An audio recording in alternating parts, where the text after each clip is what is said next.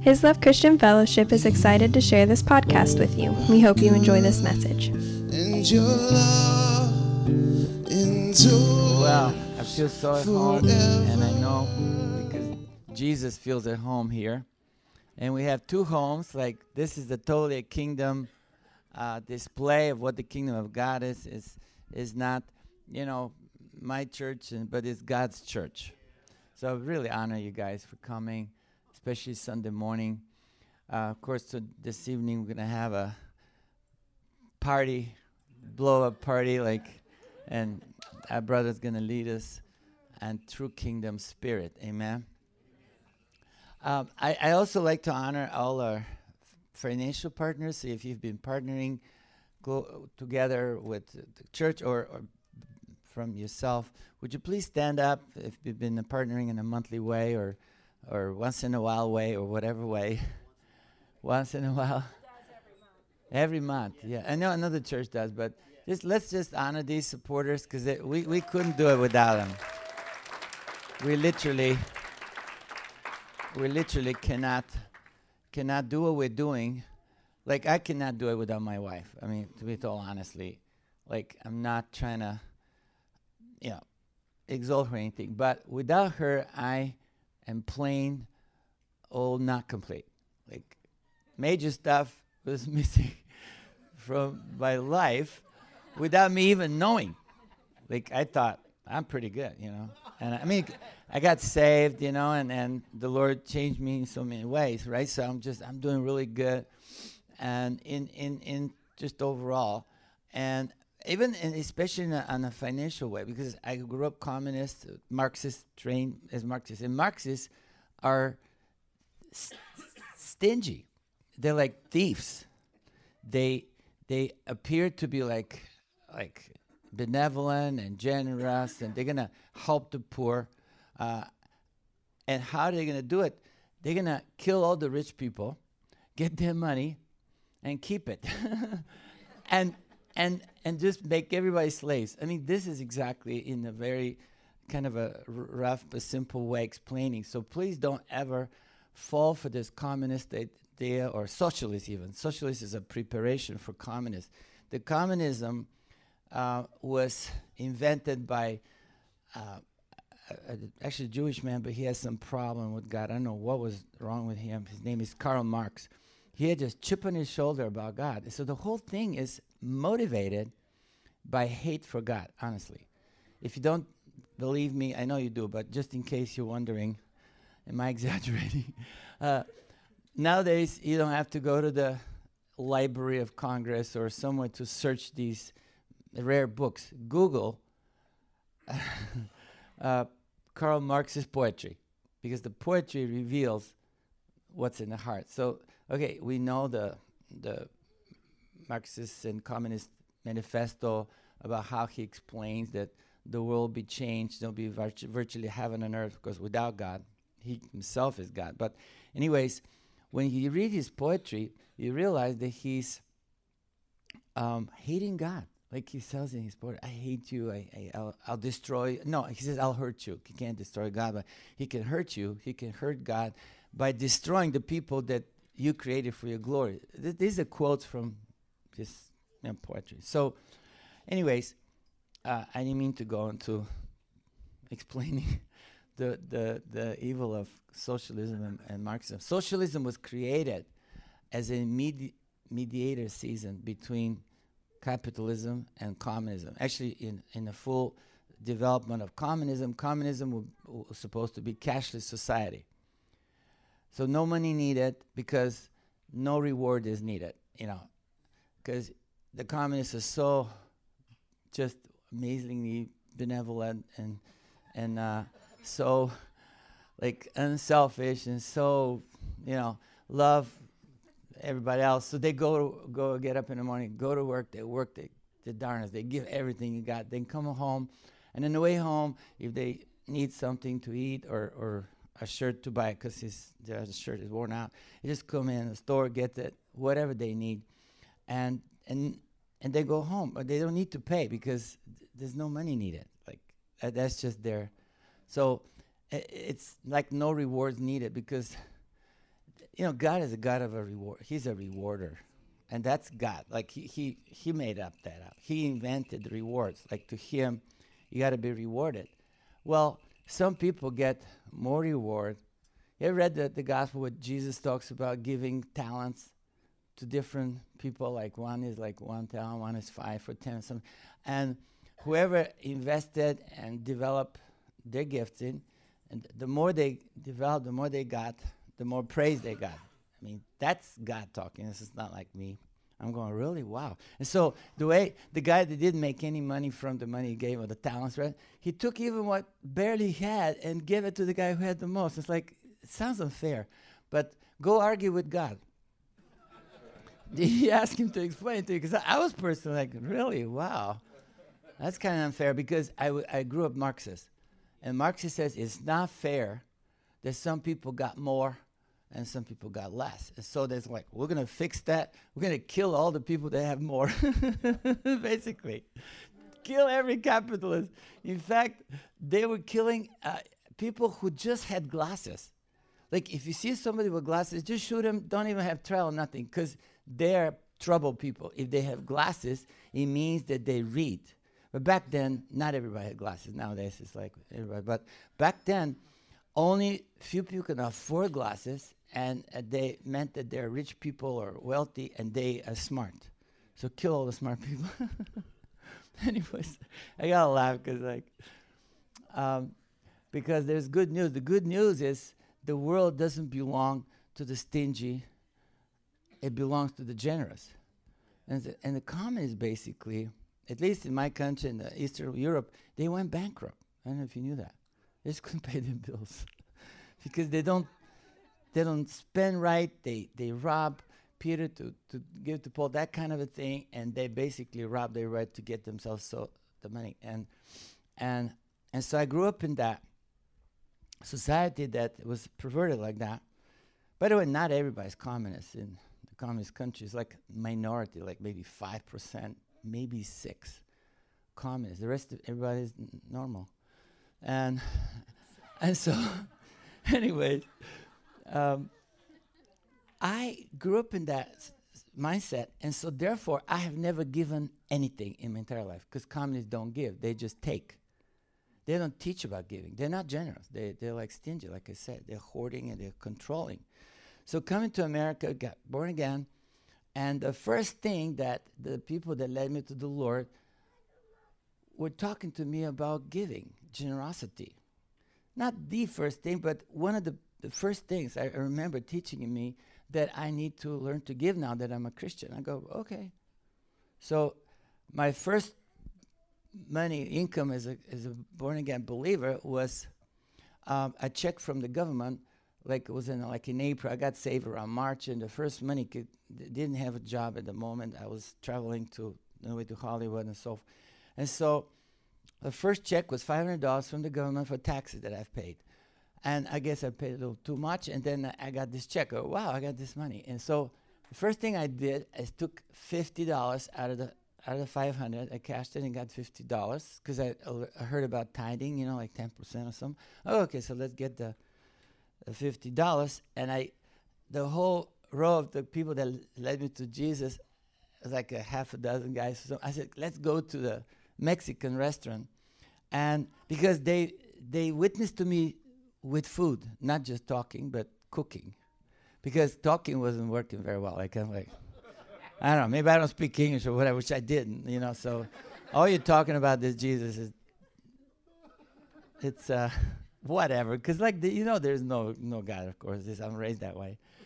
but the food talked to me really well. Like like I'm looking for today's food because uh, Ron and I really uh, on a on a page with a keto diet and no sugar but fat and eat and you know cheese and all that stuff and good meat. So I'm looking forward to a nice fat meal.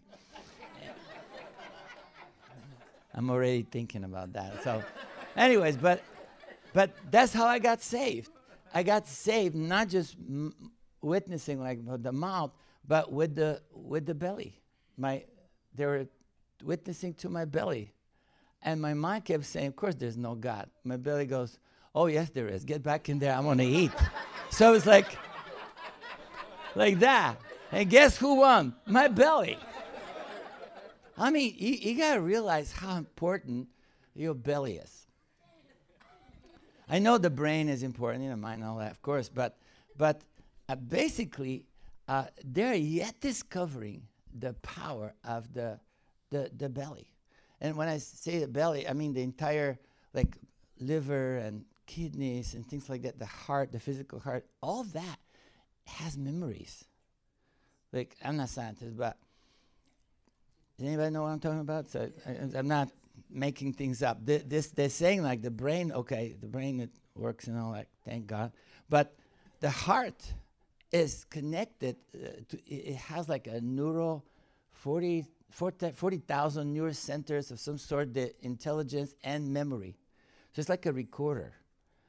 Mainly the emotional side of things. Uh, uh, that's why we often say, in my heart I feel this, or in my gut I have like the gut sense or peace or this and that. Because we're pointing in this area where our inner uh, things are. And, and all these organs have memories. So they talk to you. You're not hearing in a sense of, but sometimes in, in, in heart to say, I shouldn't do that. Or, what do you think, babe? I, I don't feel peace at that, you know, because your, your, your, this area con- is connected to how you get things and what you think. And so obviously they're connected with the brain, but it's an amazing system God created. And so food, particularly uh, water, food, nutrition, ministers to your body, right? And your body talks to your brain. And so when they give have, witness to you through cooking, what they're doing is they're winning you over. Because your body doesn't lie to you. It says, I like it. Maybe the food is not so healthy, but taste is, I like it, you know. Hamburgers or chicken, fried chicken or, or whatever, you know. And nowadays we're learning to kind of wean out from the fried stuff. But nevertheless, tasty food talks, man.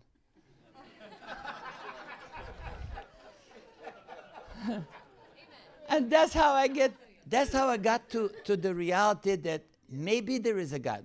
I, I, I don't think so, but maybe there is God because there's so much experiences along with, I'm talking about two months of cooking every night. And during the day, I, I mean, I just eat and then I leave because I don't believe in none of that. But my belly about six o'clock keeps me. That rings the bell, and I'm six o'clock. I'm getting hungry, and I basically went for the food, nothing else. Well, of course, there was fellowship, and you know they they'll pray whatever that is, and I'm all right. Just let's get to the food, and when I eat, like yeah, I, I should get going. So okay, come again, you know, and and. Uh, by the way, they were also musicians. Not very good, to be honest. You know, I'm now I'm a professional musician. I forgot to tell you. Uh, I was uh, trained in a violin since I was five years old. I was one of those, uh, you know, kids that very talented, and by six I was doing my first performance. So it was like one of those. Then I got bored with classical music. Oh, don't don't tell me about classical music. I'm bored. You know, although it's great. Okay, just enjoy it. If you like it, please have fun. But I was that bored as a kid because I had to play it, and it wasn't my choice. Okay, it was my mother. My mother made me do it, and so the only reason I can play today is because she made me do it. Thank God for my mom, right? N- now I'm liking it, but at the time it was no fun. But I wish I played soccer out there, but I was like, all day long. so one of those stories. Uh, so what was I talking about that I got into this? Develop, okay, no, no, the, the music. Okay, so growing up, classical. At, at one point, I'm like, I'm, I'm done with this. But, but at that time, you know, I was trained to to think that uh, Lenin is my daddy. Like I did not like Lenin at all, like a weird guy. But Then I heard about another Lennon, John Lennon. I go, I like this guy. She loves you, yay, yay, yay. I like him to be my daddy, like more than the other Lennon. Like, so me and three boys started this rock band to be like the Beatles, like the John Lenin and Paul McCartney and stuff. And so we started, and of course we weren't very good at all. But how do you how do you can you prove that? Nobody can prove that because there was none the band to compare. So we were it. We were the startup. So they eventually got better. So they put us on national television, and of course there's only one channel for the whole thing. You can't surface out there. There's nothing else to see. So overnight, the whole country watches the overnight view, the number one band. Yeah, right. There's no number two. So it was one of those. Yeah, we're the number one. We dominated the charts. So eventually, uh, we got better. We got very popular, and they they realized the communists realized we made a mistake. So they shut us down. I mean, publicly in front of our fans. I mean, embarrassing for teenagers, right? But the good thing is that that pushed me. That very embarrassment and frustration pushed me, and I thought I should escape. I should get out of here. Of course, you have to cross the Iron Curtain, which is dangerous. People died there. But anybody remember the Iron Curtain? Berlin Wall, right? This whole, the whole Europe was divided.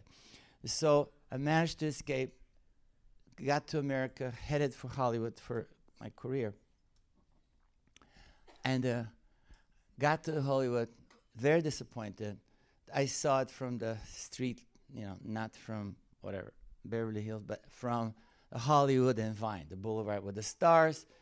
And I thought stars and this and stars in my ass kind of thing. And I'll arrive and, the, and the stars are dirty.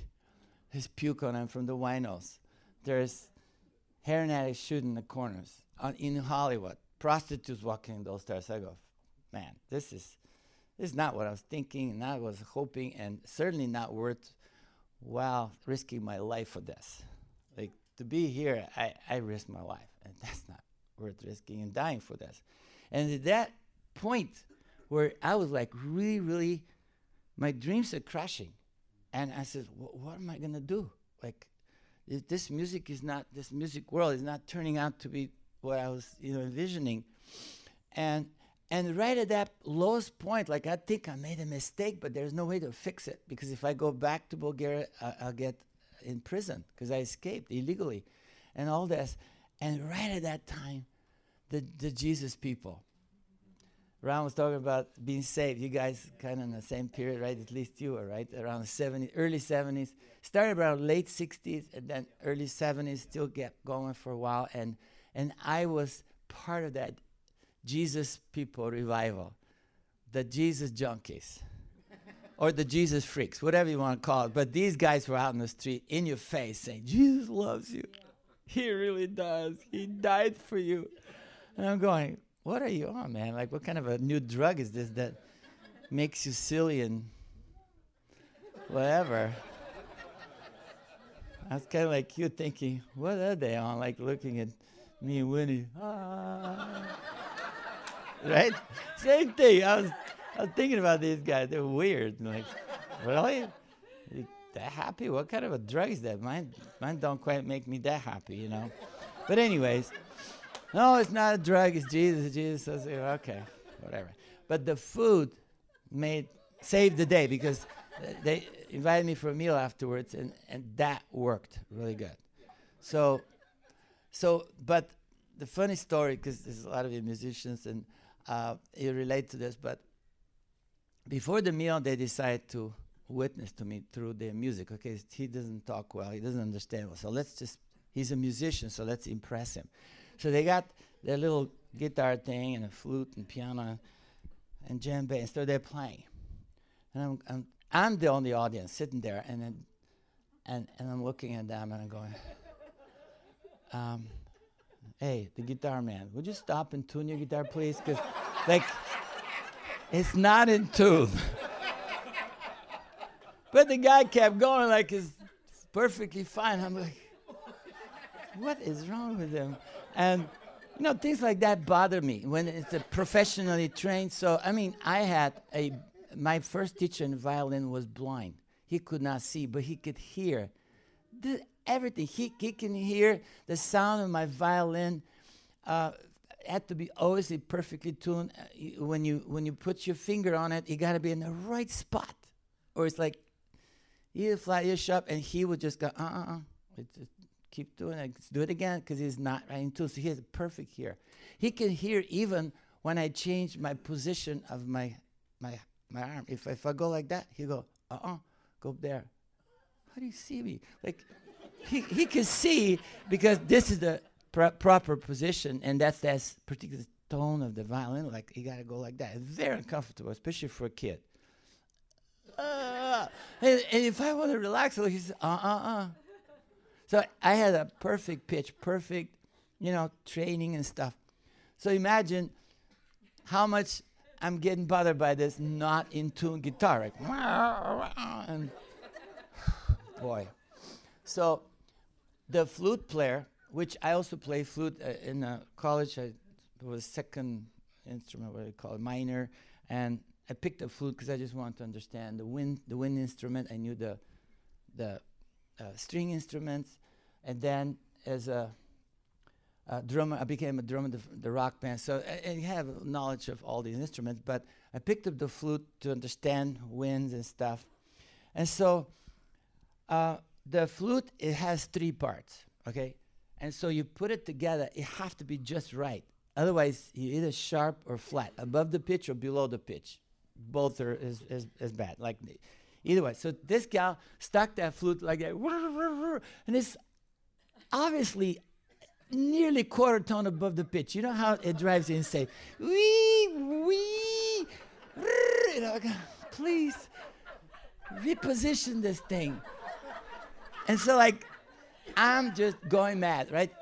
But they don't notice any of that and they're like, oh, so happy, they're so excited. Like, imagine like they're playing to a whole stadium. There's so much excitement.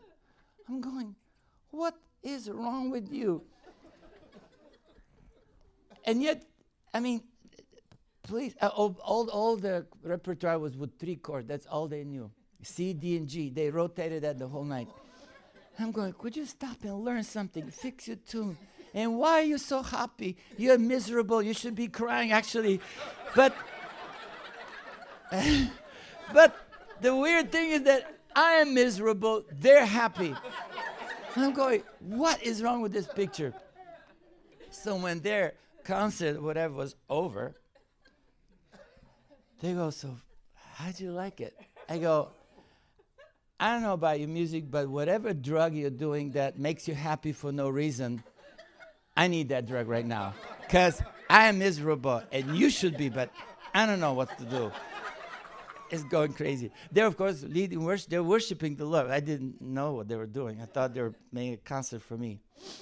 But the food solved the problem. So I ate and I was leaving, and they go, Oh, come over tomorrow. More music, more food. I just, man, if I have to be tortured by music, just to eat. I guess I have to do it because the food was very good. And I said, I don't think I'll go. I, don't want to endure this whole thing. But came six o'clock, my belly goes, forget your music. I want to eat. and it's like you have a voice inside that talks to you in, in, a, in a unique way. And it's part of you. And so I don't know what the point about this about other than other than God knows how to win you. He knows what but button to push. And when we're witnessing and sharing, remember, it's not just words, but like you went around having giving hugs. You know how important it is? Human beings are not made to, to live to, and to grow and to live without hugs. You realize that? So the body of Christ, uh, the Bible talks about holy hugs. You know, holy hands, holy kisses. This whole thing is an emotional uh, part of our being. We need hugs. We need food. We need hugs. Uh, that's why when we praise Him, it's not just hallelujah, but hallelujah, you know, excitement, emo- uh, emotion, uh, also affection. Um, in Psalms, if you read, especially the Amplified, I have, I have several translations. They're heavy. And I had 12 of them right with me, and they're like uh, bricks, you know, like heavy bricks. If you carry my bag, you see. But you should try to carry my wife's bag because she's got 70 translation.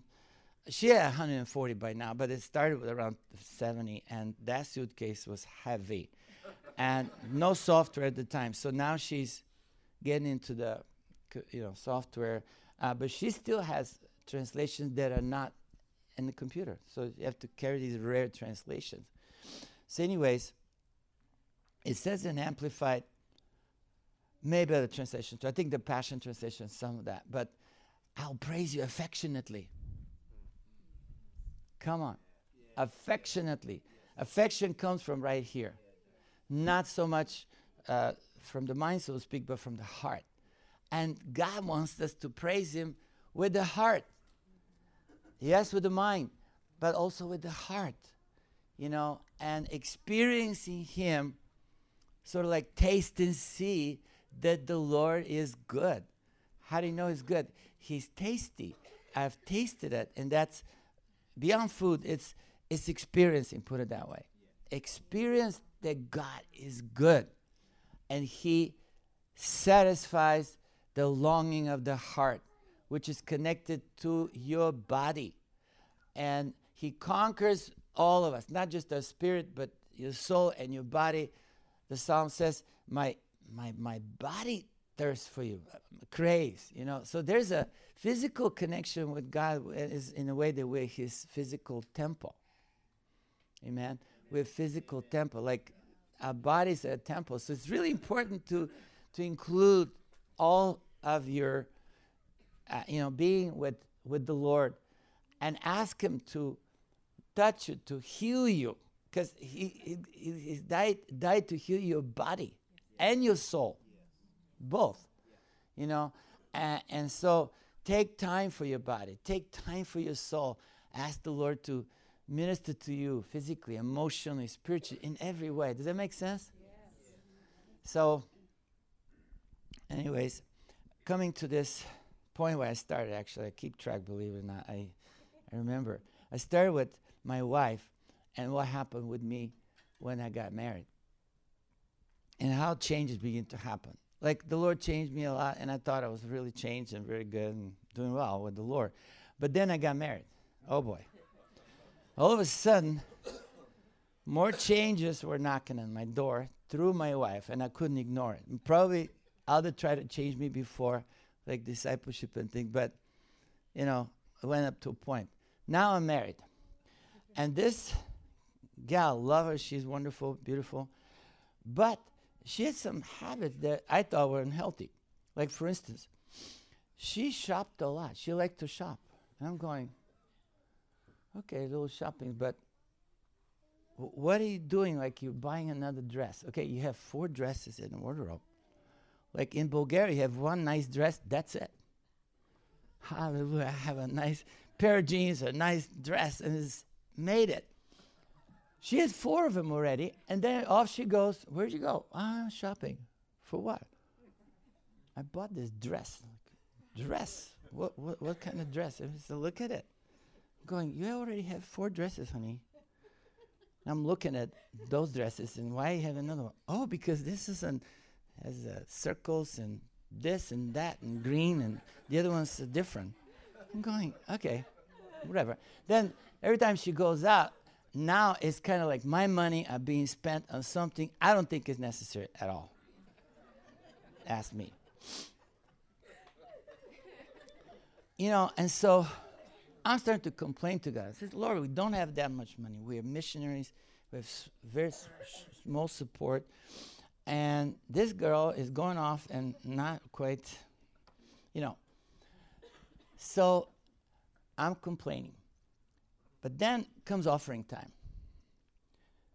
You know, when you're married, you discuss what should we give, right? Because it's a joint thing.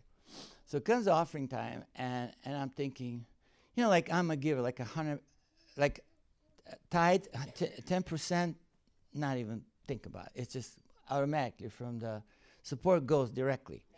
And then offering, you're thinking, you know, what should we do? And I was somewhere between five and seven percent I'm kind of percentage guy. So I'm thinking, you know, 5 to 7%, so like 10 and 5 or 7, like a 15 to 17% of your income. And I'm thinking, man, that's pretty good, especially where it come from.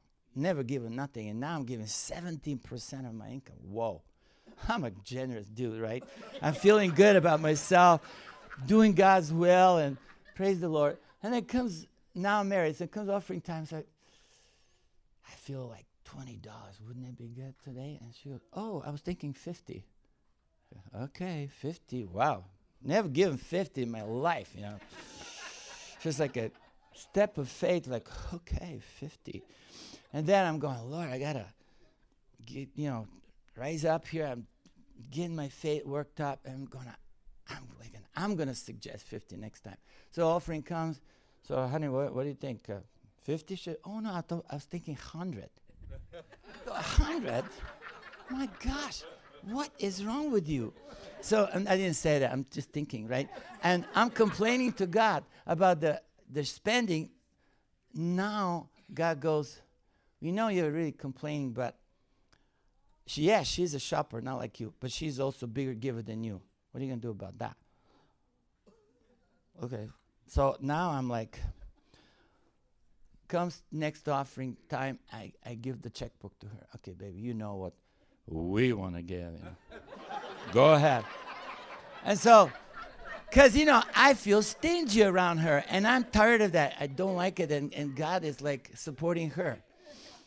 And, and so, okay. And of course, she writes the check.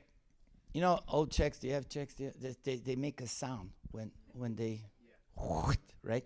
So um, she's writing the check, and when the whit sound goes, it minor heart stop because I don't see what she's doing.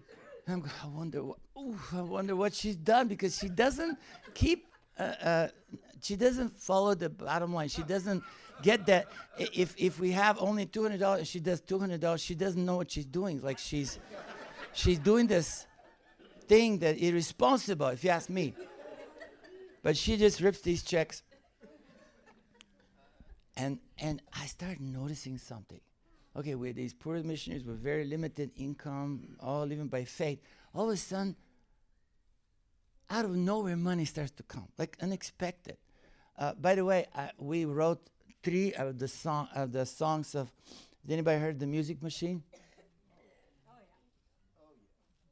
yeah. Anybody else? Music Machine? Oh, yeah, a few hands. Let's see if you remember this. Have patience, have patience. Don't be in such a hurry when you get impatient. You only start to worry. Remember, remember that God is patient too. And think of all the times when others have to wait for you. Mm-mm, have patience. Like, yay, you remember it? Well, I'm just like, wow, this was in 70s, y'all. Most of you weren't even born and we were born again and we were part of the Jesus music. The first, like we're talking about the Chuck Girard and Randy Stonehill, Larry Norman, second chapter of Acts, Barry McGuire, all these early, y'all, 70s, there was none of this on stages in no church. Only piano or organ, maybe. That's it. And hymnal books we were re- singing hymns and a piano accompaniment, and that was the worship leading. And like we're singing. That was it. All the way till mid 70s. You, if you ever played with drums, you have to bring it. There's no drums nowhere. In fact, some places drums were not okay at all. Like this is. So, this is, we're talking Reformation re- changing. There are substantial change. All of a sudden, drums come with it. Before, uh, you know, bef- like in the Bible, actually, God talks about drums, but we're not thinking like that traditionally. Now, all of a sudden, we say he likes loud clashing cymbals. We're actually demonstrating it because he likes loud clashing cymbals. Heaven is loud, yo. I mean, if you think too loud here, you should see what's going to happen. You're not going to have earplugs. Or maybe they give you some holy in plugs or some sort of a. But you know, loud. Praises are loud in heaven. God likes it loud. And when I mean loud, it's not ear piercing as much as emotionally loud. Because loudness is like a power, volume, and loudness is makes you bold. loud, bold comes together. In fact, uh, if you've learned a different Jewish way of uh, uh, Hebrew word of praises and worship and stuff, you realize there are seven ways of praising the Lord. One of which is waving hands. Kristen is from New York City, and she's been with us now for a year or something, and and she is flagging, waving. Yay! Feel good? Yeah. Somewhat stretching for her, com- coming from her background. She was in the put mountain of politics and government, and so on and so forth, and other things. Smart, smart gal. But now she's just as smart, but now she's adding emotion to her praise. And it's not all comfortable right away. It's not like professional. It's just doing thing like that. But it's part of praise. God likes waving hands. He likes flags. He likes he likes uh, uh, like when you spin around. That's halal praise. Have you heard of halal? Halal praise. It's a wild spinning. This is Hebrew. This is the culture that brought in Christianity, the culture that brought in Christ. Jewish culture. Wild and crazy. Woo! So, so some of you come from a hardcore Gentile culture, but guess what? God is taking away that Gentile face off of your face and Yeah, we're serious believers. We conservative. there's nothing conservative about God. God is wild, you could say, and crazy. What conservative thing has about somebody going naked on the cross for you? Talk to me about Moderation. Everything is moderation. There's nothing moderate about Jesus. He's an extreme, radical in love for you to save you. No moderate love it took to save you. No moderate joy was set ahead of him. Nothing moderate about what pushed him and helped him endure the most unthinkable types of sufferings. Nothing more cruel, I guess, than, than the cross, the, the, the crucified. Crucifixion is, is terrible death. You're basically causing yourself procrastination of your death by pushing in order to breathe, you know. I mean, all this plus nakedness. We think he was covered like the pictures. No, he was not. He's naked. And it wasn't some far away on the cross, uh, on a hill. Calvary is on a level of the street with just about only this much. They put these things that on the crosses. So you're only like this high, really, from the street. If you come with us in Israel, you see exactly the street that they will line up these murderers and so forth. They, they make them accessible for people to spit on them and, and just because that's part of the punishment. It's not far away, right there. Nothing moderate, nothing balanced about that. He's a radical lover. God, Jesus You see me, you see the Father. The God the Father is crucifying himself through Christ, showing you how radical he is about loving you. Woo. So don't give me that. I'm from the. Is serious about God. Okay, if you're serious about God, you should be serious about joy. I take joy seriously. You should too. Amen. Because he was, talk about serious joy. That's what drove him to the cross, the joy, serious joy about getting you and me saved. That's a serious joy that makes you go through the hard times. And often we go through these hard times overcoming issues, but then helping others. Because it's not easy to witness to somebody looking in your face like, what is wrong with you? Don't talk to me. Don't give me that Jesus stuff. Like, you know, well, that's rejection. That's you, uh, or, even worse things and, and, you know abuses and stuff like that and here you're a believer and you love him and forgive him and stuff and then you know so those are the things that help us that that, that challenge us but what makes us overcome and gives us endurance is this joy that someday that person gonna join you. Someday that person's gonna be praising the lord and and accepting jesus. So that takes sufferings. That paul talks about continuing in, in like a make uh, the adding to the suffering that was lacking uh, not that jesus lacked any su- he, he completed the job but then how do you give it to the next generation? How do you y- you know example it and demonstrate it you know when they don't want it. Remember the darkness around jesus brought the light. And now the first disciples uh, are are impacted by this light. Now they're becoming the light. John the disciple was first. He was most closest to jesus. Remember he was affectionate fellow he was just not on the table next to jesus but he was holding on to jesus he was leaning on jesus not all lean on jesus well do i have to lean no you don't have to but if you feel like it go for it because like it's not like the least I can do. Well, the guy is like hungry for God and and he found this source of love. My goodness. Jesus next to you. What are you going to do? Uh, well, Jesus, you know, I respect you. Praise the Lord. You know, No, you're going to love on him. You're going to I I know I'm going to jump I, I'm going to hold on to him. and his feet or neck or whatever. There's an affection available. And I'm telling you, don't ignore your affection, your, your affectionate need. You need affection. Children could not grow healthy without this hugging. Right here is where you raise a child. Not just, you know, behave, but holding the kid. That, hi- his, their bodies get to understand, they feel it. And that's what moms and dads do. We just, not just feed them, but we hug them.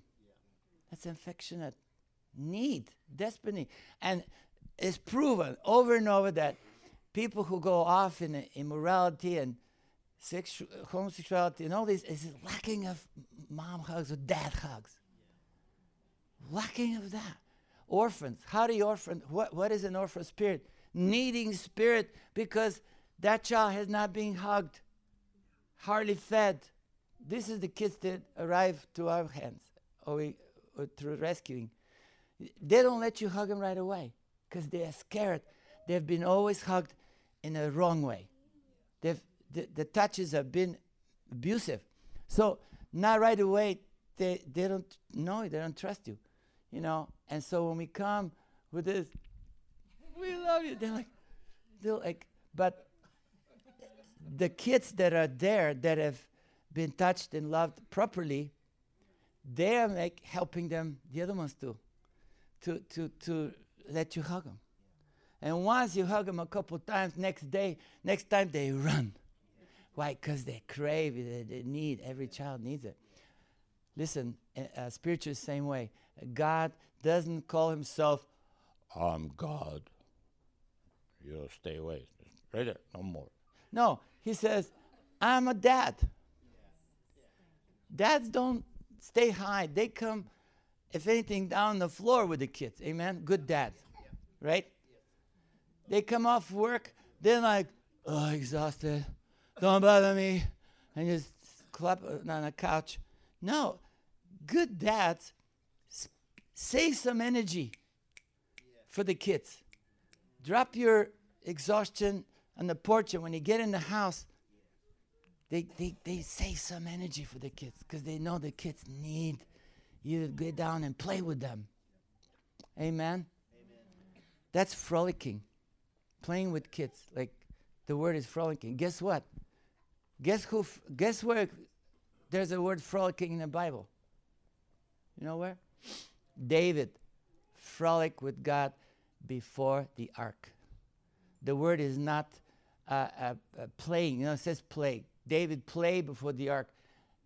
it was not a guitar play. It was playing like a kid plays with his father. The Hebrew word, it's mitzahe, mitzahe. It's mitzak, itzak. Itzak is Isaac. Isaac is laughter, rejoicing. So it's laughing and rejoicing, but with a mitzak in front of it becomes frolicking. Wow. And if you ask me, there's frolicking spirit on this guy.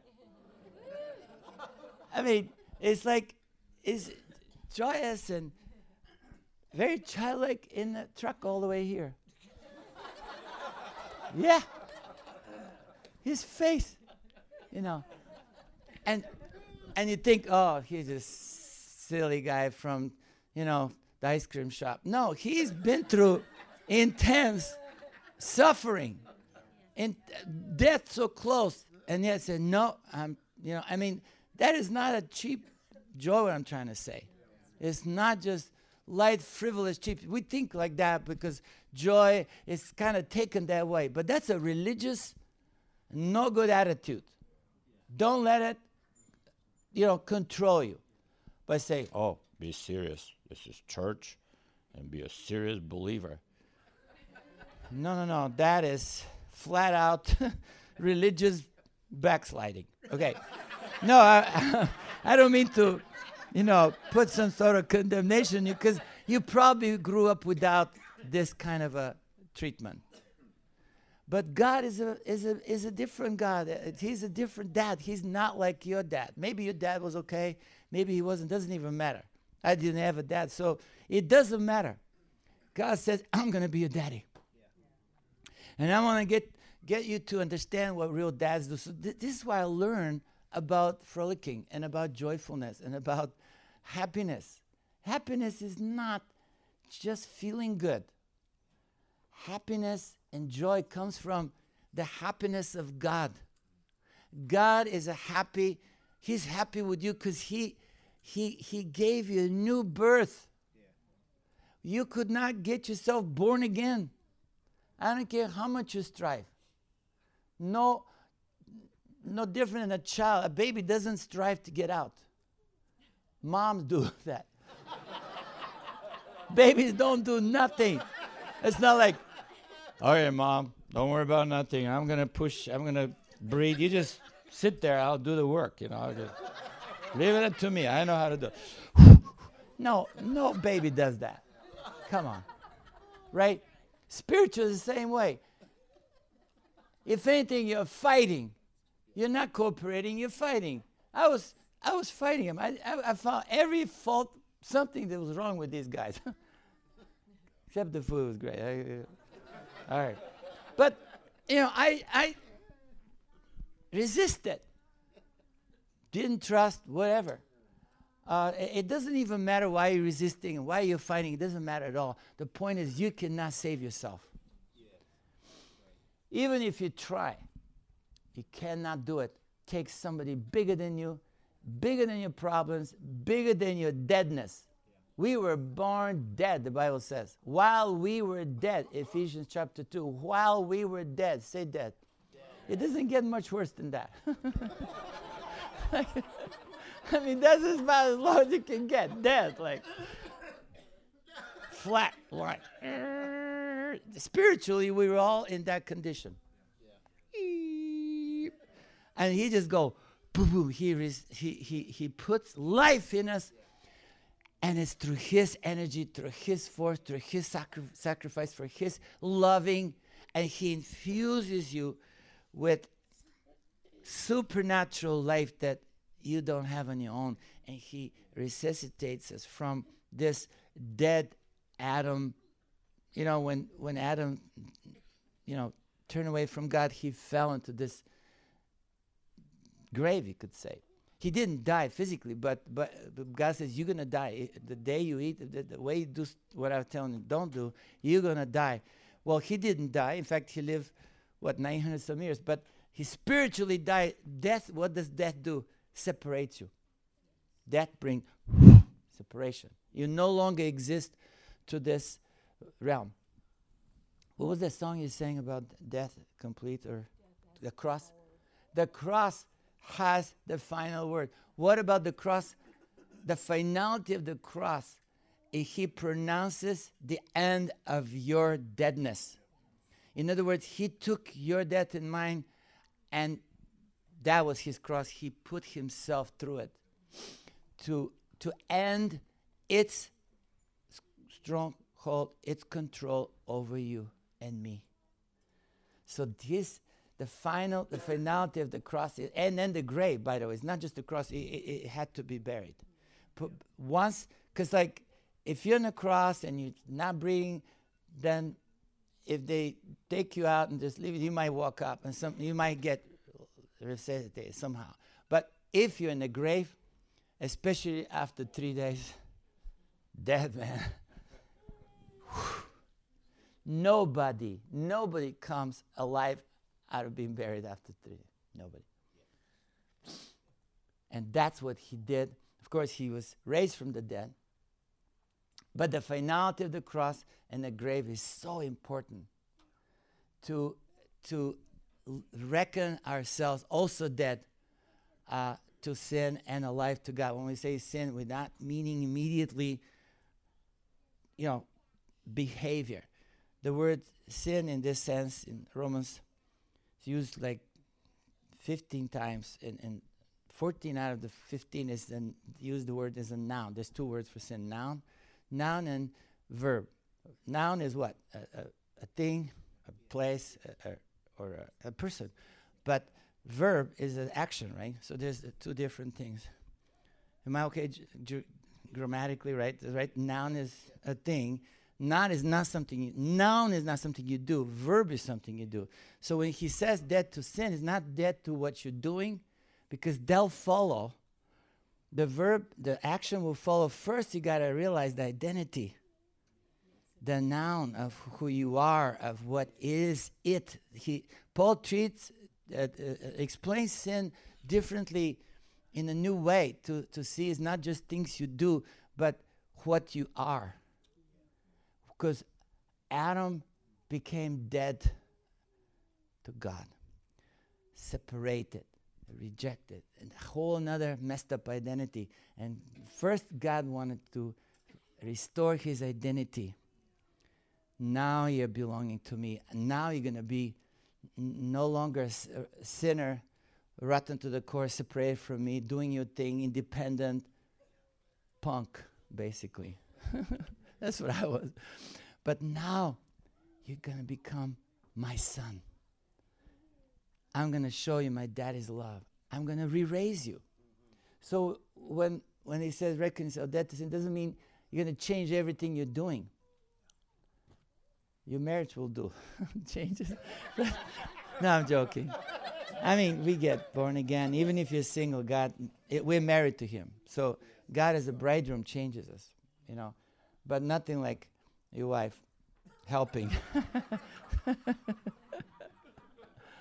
and now I laugh, but at the time I wasn't feeling good with my wife's uh, differences. Like, my thought was, "What's wrong with you?" Don't you see your ways are wrong and mine are right, right? Don't you get it? And this was my attitude for quite a while. Almost got divorced thinking I'm right, she's wrong. And God just broke through for me through circumstances that were like inevitable, like I, like in your face, like she was solely backslid at one point, which proved how right I am and how wrong she is. But when, when the revival hit, 90s, in the 90s, she came alive.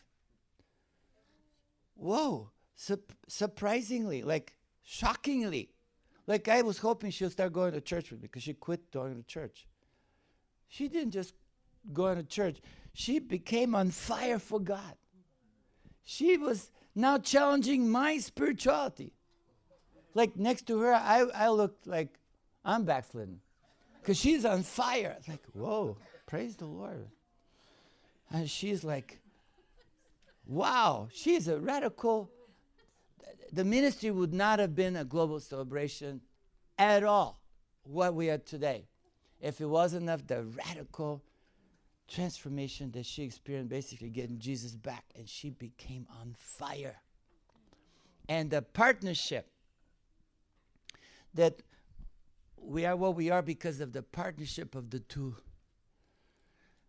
You know, because she brought up all kinds of all kinds of issue. Money again. She brought the money issue. I thought, again, you know, I mean, I'm breaking through and I'm becoming a really good giver, nearly matching her amount. And then she kind of went off, and I was the the the giver, like, cause she doesn't even go to church every Sunday. I was faithful, and I'd be writing these tithe checks and these offering checks, and then she comes on fire for God, and she says, oh, like I'm to start going with you now. I won't miss a single service, whether we're going to church or whether you have a service. Because she quit going on my, my uh, meetings. I mean, I was like a really miserable evangelist because even my own wife wasn't coming to my meetings. Like, I was like struggling. And, and she now says, I'm not going to miss single service. We go together. I travel with you. I'm not letting you alone. I'm going with you. I don't want to miss anything because, like, I get it. I, I just want all of Jesus. And and what about our daughter? I mean, she goes to school. We're taking her to school. We're going together as a family. I go, wow. Never even prayed about that. I just prayed that she go to church with me to show face to everybody that my marriage is okay. No. no. She says, I'm going. I'm being honest. I can laugh, but believe me, I was miserable. I didn't want any of you to know how depressing my married life was because it's embarrassing. And that's the only reason I wasn't divorced because of the embarrassment. And, you know, either, both are miserable, but at least it's not public. Whoa! And now she's going with me everywhere. I go, wow, that is good. Except I'm thinking, whoa, because she has a great job, secular job. She works for perfume industry, making big money, and so her income, mine, hers is bigger. So I'm going, wait, wh- what'd you say you're going with me? Okay, do you mean you're gonna quit your job? Of course, I'm quitting everything. I'm going with you. We're going together. I'm going, uh, uh, like, hold, hold, hold it, baby. Just uh, let's just think this through here like you have a big salary. I didn't say that. Again, I'm thinking, right? I'm just like, oh, but I'm thinking, wait. Okay, so big income, no, no more now. If she does that, then uh, instead of one ticket, I have to believe for three. Like more expenses, less income, more expenses. So I'm going, whoa, this revival is costly. Like, whoa, I wasn't quite. Like, not so fast. Like, wait, wait, let's rethink this. What are you talking about? Like this, you know? Because I'm budget man. I think about that. Not sh- she's not a budget girl at all. And and I'm thinking, whoa, oh, Lord. And then she says this to me. Okay, I don't normally say these things. Your family, so I'm just sharing personal testimony.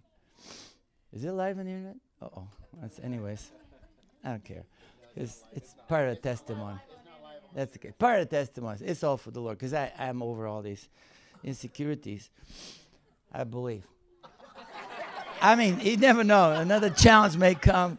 He does. She now and then pushes another button. But, anyways, um, so uh, uh, uh, and then she comes up with this. She says, "And baby, you know, um, I'm thinking about the money because we we're gonna need a lot more money for do all this. And I'm going, got that right. I was just thinking about that. So she says, Well, I know how we're going to make more money.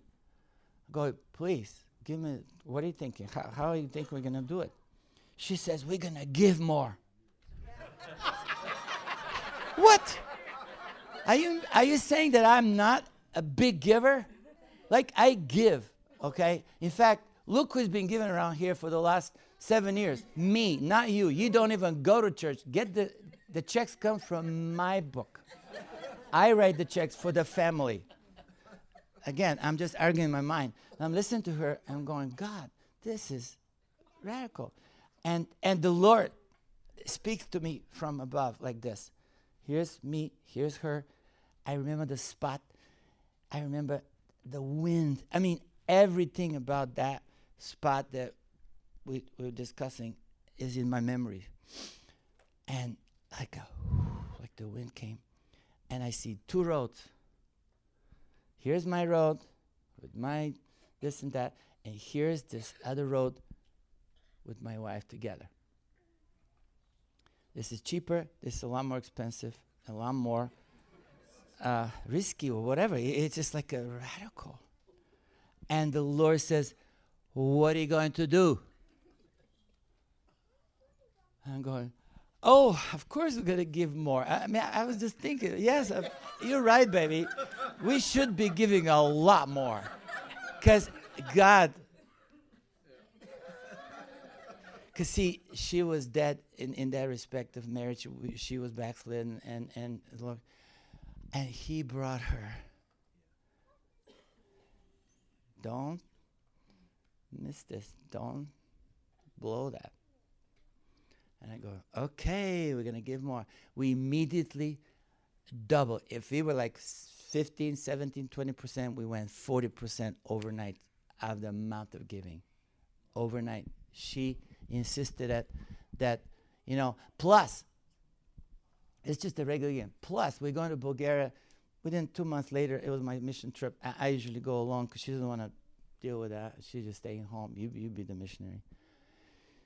She's joining me, and she goes to the bank to get because we get cash to you know to give. And she says she comes home like, it's embarrassing bringing two thousand dollars for Bulgaria. Because I instructed her to go and do that. She says, "We gotta do a lot better than that." Oh, okay, get some more then, because to me, on top of everything, cash is is a pretty good amount, you know. And I'm helping the gypsy and this and that. But then my daughter comes. Another pressure comes from her now. My wife and then my daughter. So I'm between two fires because my daughter is like, Daddy, you know, because we're going to this big gypsy neighborhood, we love on them and, and, and minister and so forth. And then we go to this nice restaurant. And so in the nice restaurant, my daughter is talking to me, Daddy, this is not good that we're eating this good food, and the gypsy has nothing to eat or just garbage practically.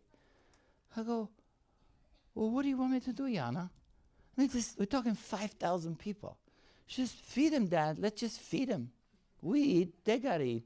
I go, Okay, feed them. Do you understand how to feed two 5,000 people? Do you know what's talking about? Just think about the pots needed. Like, th- what they like is their favorite food is lamb stew, like fat sheep stew. Uh, I guess you call it. The, the fatter, the better. They like these fat old sheep. They, they slaughter them and they m- cook them. Actually, it's a, it's a biblical meal called korban. I don't know if you heard that term. Jesus used that. Uh, sacrifice to the Lord. A, a korban, priest eat that food, fat. So it's unto the Lord. So 5,000 people at the time. Nowadays it's close to 10,000 because the neighborhood is growing. I mean, think about how many pots are needed to cook stew for 5,000. I mean, we have to borrow from half the country, bring pots, rent pots. We start buying them after a while because i- you spend so much money on these pots. Never mind the sheep. We did buy a whole herd of sheep. It's not like two sheep, 20, 30.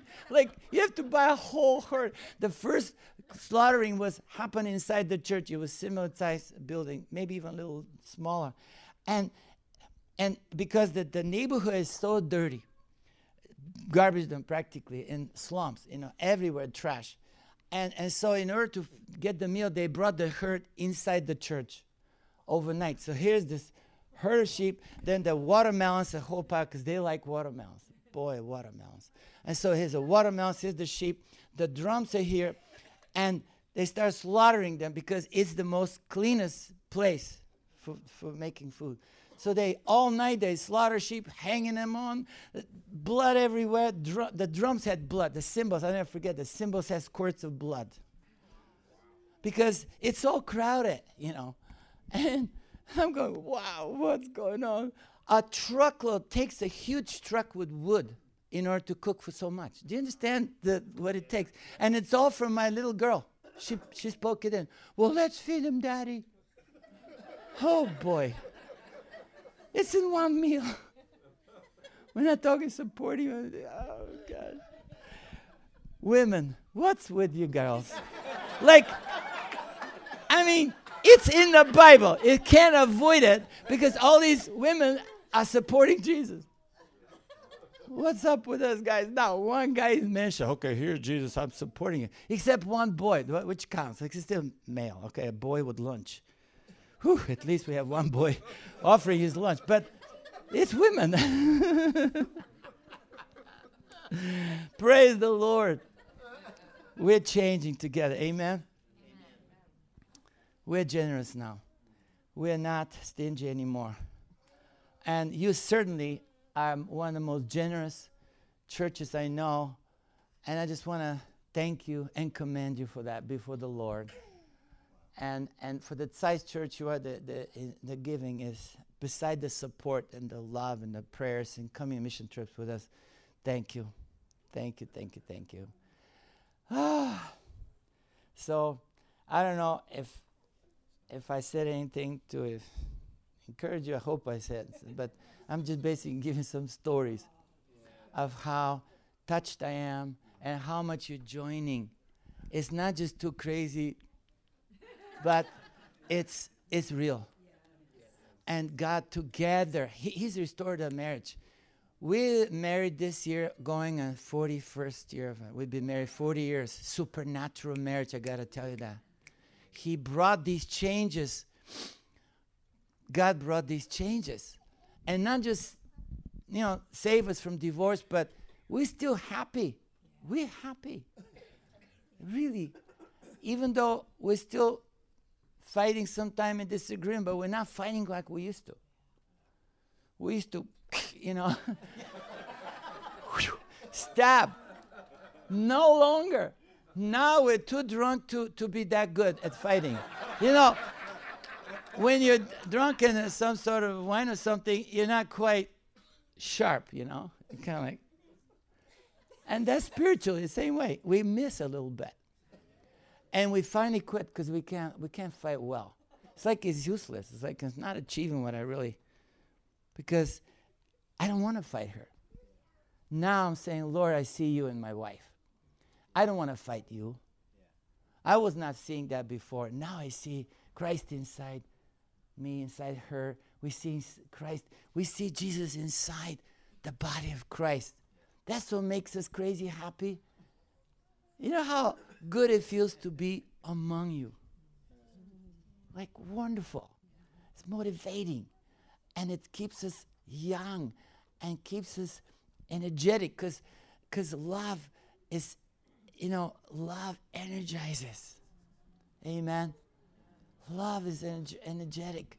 It says, what works is faith, energized by love. That word is used in, in Amplified. Amplified, by the way, it's, it's one of my favorite Bibles. I have, that was the most favorite. Then, then the uh, message came along, became the next favorite, and then finally the, the Passion now. I think I have a few Passion books there, uh, Book of Romans, uh, Grace Grace and Glory and, and Passion. He actually, Dr. Simmons invited us to participate in editing the book of Romans. So we added our revelations. Two times we re edited. You see that co crucified, you see co buried, we see um, the terminology uh, he, he took from our, because this is what we are into all the time. We, we read the book of Romans. And it has two books that changed the world. Whoop. The Reformation, Romans and Galatians. Luther was married to Galatians. He actually called it his bride, like his, like his, uh, Catherine von Grad or whatever her name was. But he says, "This is my Catherine. This is my I was wed to it. I'm, I'm, like I'm married to my wife. I'm married to the book of Galatians. And I got the revelation of the identity of Romans. These two books. And we've just been into these two books for uh, love note is really Romans 6, 7, 8. More specifically, Luther was made this whole Reformation based on Romans 3, 4, and 5. The justified, the just shall live by faith. You know what just just means? Like, um, what's the, the legal word? Acquittal. Acquittal. Justified means acquittal. Only judge can say that. A lawyer cannot do that. It takes a judge to pronounce you not guilty or acquitted. Acquittal. Now, it doesn't mean you're changed. It means that you are not going to be punished. So you can go free, and of course, takes sanctification to change you. But justification at least protects you from judgment, protects you from punishment. Justified. It's a legal term. Did you know that? The legal term used in courts. That's what Romans 3, 4, and 5 proved. And he stood, this is a young Catholic monk in his late 20s, and he proved that to the whole world, so to speak. And he stood against the pressure of uh, this entire Catholic Church and leaders. I mean, he says, if you don't, they say, if you don't recount, if you don't back off and, and you know, say you don't believe this, if you don't the, the recount, we're going to excommunicate from the church. He says, it's, and then the, the, the German king says, if, if the church excommunicates you, I'm going to excommunicate you, so to speak, from the law. So you become um, outlaw. Anybody can kill. No, I'm not going to punish you. Anybody for killing you. So you're on your own. He says, you don't understand that. It's worth dying thousand deaths, not one. For this, you know, the revelation of being justified before God by grace as a gift. All needed is to receive it as a, f- as a f- f- like childlike faith. You don't even have to struggle, uh, you know, pressure yourself because even the faith that it, takes to believe it, I'll give it to you as a gift as well. Hmm, my gosh. Even the faith that it takes is a gift. You can't lose. If you don't have faith, no worries. As long as somebody does that likes you, he'll give it to you. Because faith comes, brothers and sisters, exactly when you don't have it, it faith has little legs. Whoop, and comes inside your ear. Because faith comes through sound. Sound waves. They carry faith through sound wave, through hearing. You hear through the sound wave from a source from a, someone. It's not just his voice, but who believes. So faith is mixed with the sound in their voice. And, and it comes, arrives to you through hearing. Really important. It's not the end, it's the beginning. But in a way, it's at the end, meaning that He's the author and the finisher of our faith. And all along the way, He's helping you, supporting you, saying, I believe in you. That's my faith in you. That's how God, through Jesus, He communicates how much He believes in you. Woo! That's good news, man. Because you can't lose. The devil cannot um, cannot block uh, the Christianity because Christianity is, is transmitted. It's it's it, it's given to the next generation by the saints. They have it and they're giving it to us, and we give it to the next generation, and that's how it goes. These young people are hearing something is coming into the ears. And as I said, it's not just to the mind, but to the hearts, and according to with, with hugs and protection and love and food and all these components, it comes, faith comes. Ooh. And they're the next generation rising. And what we brought them to now, it's they're starting there. Like ceiling is the floor. So they start. So what we're doing is we're God is pushing heaven in on earth through us constantly more. This this uh, revelation in 6 and 7 and 8 was not clear in the Reformation. Till this day, those who are only in the Reformed thinking don't get the, the power of six and seven. And eight, of course, you can't go into the eight without that clear definition of six that we are in Christ made dead to sin. In Christ. And we need to stand with it, whether you understand it, whether you know how to explain it, it doesn't, doesn't matter. You don't need to explain nothing. Nothing in the word needs to be explained. We're not called the explainers. What are you part of? Well, I'm part of the Church of the Explainers. we explain everything. No, you're not called to be explainers. We're called to be believers. Believers do not have to explain. Believers receive it as a gift first. Then you're operating with that gift. Then you're believing with the faith that is being given to you. Do, do you understand that? Because faith, like sin is, is as a noun, faith is also a noun. So it's a thing. Right? Does that make sense? Little grammar stuff here. But there's a difference. Faith is not something that you do. Hello. Faith first is a gift, is a thing, it's a substance. Faith is a substance for things hoped for. It's something. And if you um, if you log on to my if you what do you call follow me in my Facebook, particularly George and Winnie Banov, I talk about that. Eventually we're gonna have a course, uh, what do you call us? Online courses, uh, make of it. We're building now all the materials, so we're gonna have it available. If you could come to our school or some of our conferences or mission trips, you you, you get it. You start to get because we're just we're just pumping it. We're just my wife preaches in those buses, man. She's like a machine. she just like I sit and sometimes I'll fall asleep or rest because like it's intense. But she just never quits. Get that bus, give me the microphone, and I'll teach you everything. like up to six hours in a row. She makes these trips from Bangkok to to uh, Cambodia to Siem Reap. That's a six-hour journey. Never stop preaching. I fall asleep. Yeah. and she goes, "Oh, if you if you're tired of my preaching, just fall asleep. I don't care. Put the earplugs. If you don't want to listen to me, because you're stuck now, like you with the. th- there's no another bus. So she understands that. So go ahead, put your music on, and but I'm gonna teach. I'm gonna preach the gospel. And she's like doing it for God. Of course, for people, right? That's that's what is, is going on.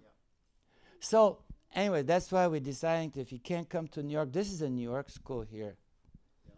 Kristen, Yeah, come to New York. Come, come to New York and go to school. yeah, we'll find a couch for you. Mm-hmm. New Yorkers are very hospitable. Yeah, I was very excited to be in Indiana and see cows this morning. It was amazing.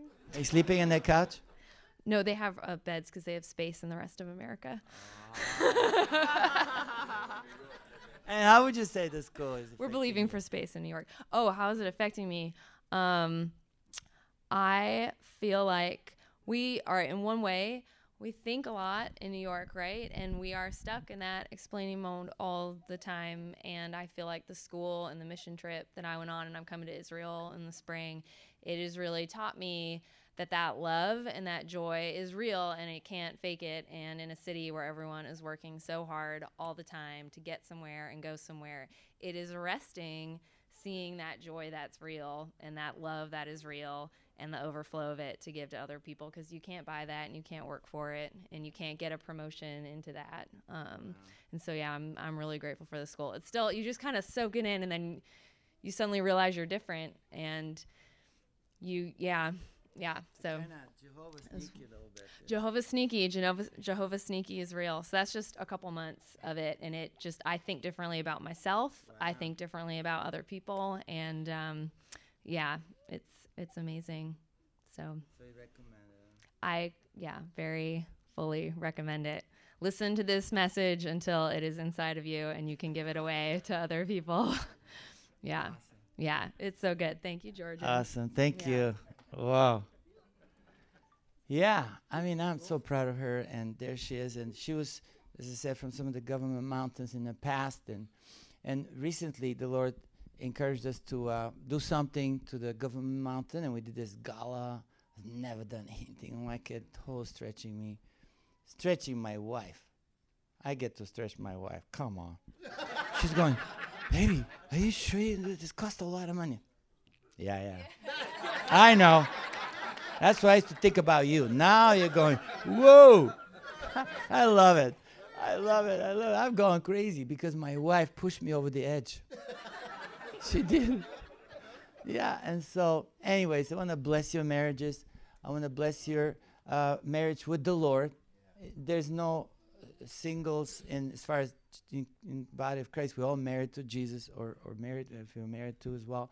So all that is a married life, and that's why this uh, whole Romans six, seven, and eight. Uh, by the way, I just sold out completely yesterday. I'm so sorry. I had a whole stack, uh, but we'll if anybody's interested, we'll ship it. We'll ship it for the next week or whatever. You'll have it. Uh, if you really want to understand the identity, Romans six, seven, and eight, we have a thorough. This is a 20 years of work, 20 years of daily studying and talking with each other. We, we're not just thinking, but we're talking with each other, discussing it. And so that's why it's called Essential Guide to Your Marriage Union with Christ. Okay, so Galatians will be next. So, anyways, um, can I pray for you that God will just uh, release all that He paid for in you, for you, and through you for your spouse, for your children, and for your friends. So I just want you to stand up and just just receive right now. I realize time is gone and I, I don't have a watch. So, but uh, there's always tonight. Six o'clock or five o'clock. Twelve thirty. So we're okay. So thank you, Lord, for this time. Everybody, just kind of uh, open your hands, kind of like a like receiving a gift, like a children receiving a gift. Yeah, uh, on Christmas or anytime, birthday, whatever. So, Lord, just as children, we come together, small and big. We all your children, different ages and different size, but we all your children. And so, like we step into a child, child, childlike nature with you, and we remain your beloved children. Just as so many families are here, holding their babies, holding their children in loving embrace. In the same way, we're in your embrace right now through the Holy Spirit. So, Lord, the Holy Spirit, we ask you to, to just like hug us tightly the way you only can do. We don't just want to speak with other tongues and just to heal people and just to prophesy. All this is so good. But we want even deeper sense of experiencing your love and your joy for us as your children. Father, just turn up the turn up the dial on this. Let us just experience in a deeper way, greater way, more, Lord. Just say more, Lord. Step step into it. It's that's not really a forceful step, as much as like letting yourself flow in the that stream, that river. It's really like oil coming. It's really like oil coming. That joy, my brothers and sisters, is is like like a oil of gladness. That's what I'm talking about. This was given to the Lord Jesus by the Father upon completion. The the mission, the mission is saving us.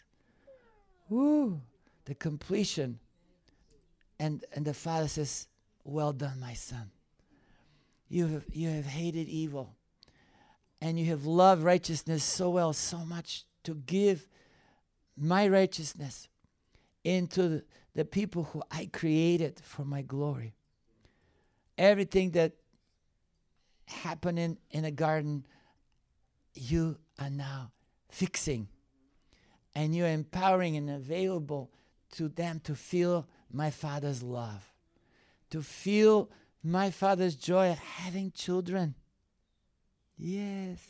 So I just pray and empower. There's an impartation going on right now. Thank you for listening to this message.